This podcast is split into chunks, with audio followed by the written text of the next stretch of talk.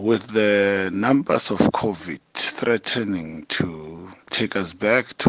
lockdown measures, it is possible that this might cancel again, which will spark the fury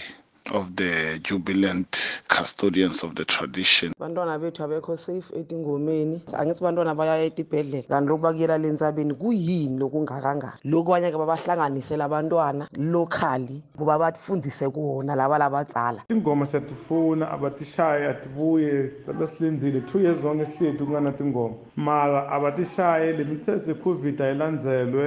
bantwana labangakaphileki bangabayisi nabo labashaye tingoma umuntu lo bekajwayele ukuthi uthola bazwale labayi-thirty bangamniki more than thirty abazwali ngoba utobulala labantwana but tona tibuye sesilinze kunatsimbamba silindze kudla tinkobe tetingoma silindze konke nje